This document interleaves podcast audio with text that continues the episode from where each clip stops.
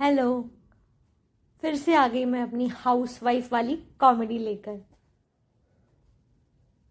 मुझे बहुत अच्छा लगता है अपने आप को हाउस वाइफ बुलाना।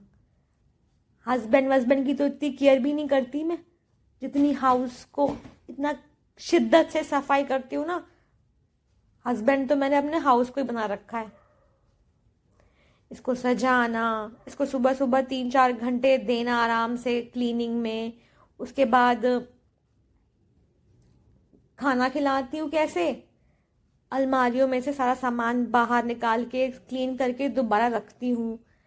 तो अपने हस्बैंड से ज़्यादा तो मैं हाउस की केयर करती हूँ।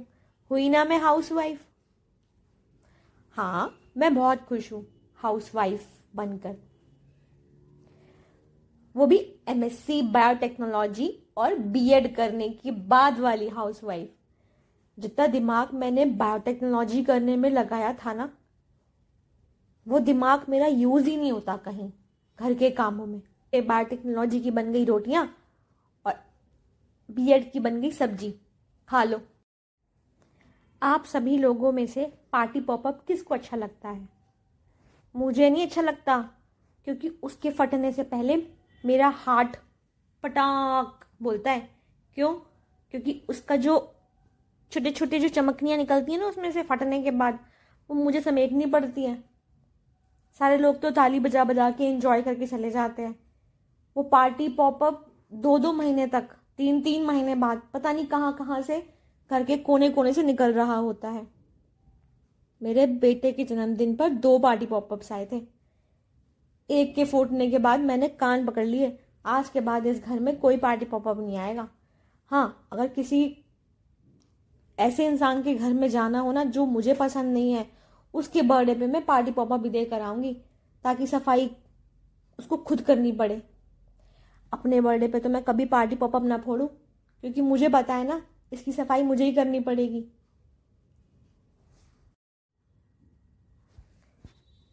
चाय पीने का मन किसका नहीं करता?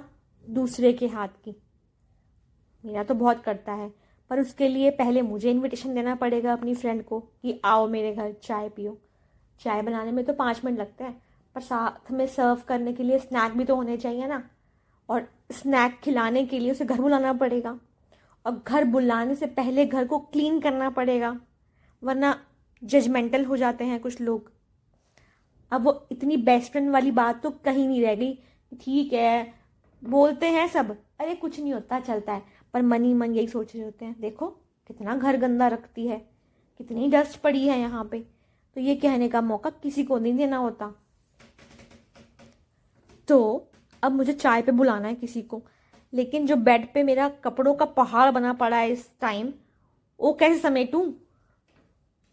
सर्दियों में कपड़े ज़्यादा पहनते हैं तो ज़्यादा धुले जाते हैं। गर्मियों में पसीना इतना आता है कि दिन में छः छः कपड़े बदले जाते हैं। ना सर्दी में चैन, ना गर्मी में चैन। कहाँ जाए हाउस वाइफ काम करने में मुझे कोई आलस नहीं आता।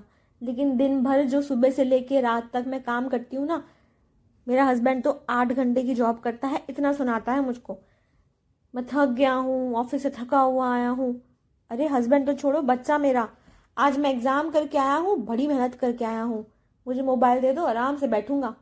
मैंने कहा, तू तो गया हुआ था स्कूल पीछे से तेरे मटर, पालक, धनिया, मेथी, किसने साफ़ किया? कोई वैल्यू नहीं है। पहले पत्तियाँ पत्तियाँ पत्तियाँ पत्तियाँ तोड़ो, फिर उसको पानी से धो तीन चार बार धो, फिर चॉप करो। चार घंटे तो इसी में निकल गए। हस्बैंड मेरा मुँह लटका लटका के जाता है कि एक पेट तो भर दिया मेरा, पेट के नीचे का क्या करूँ मैं? बताओ, ये भी मेरी समस्या। तो मेरी ये दुख भरी कॉमेडी कैसी लगी आपको?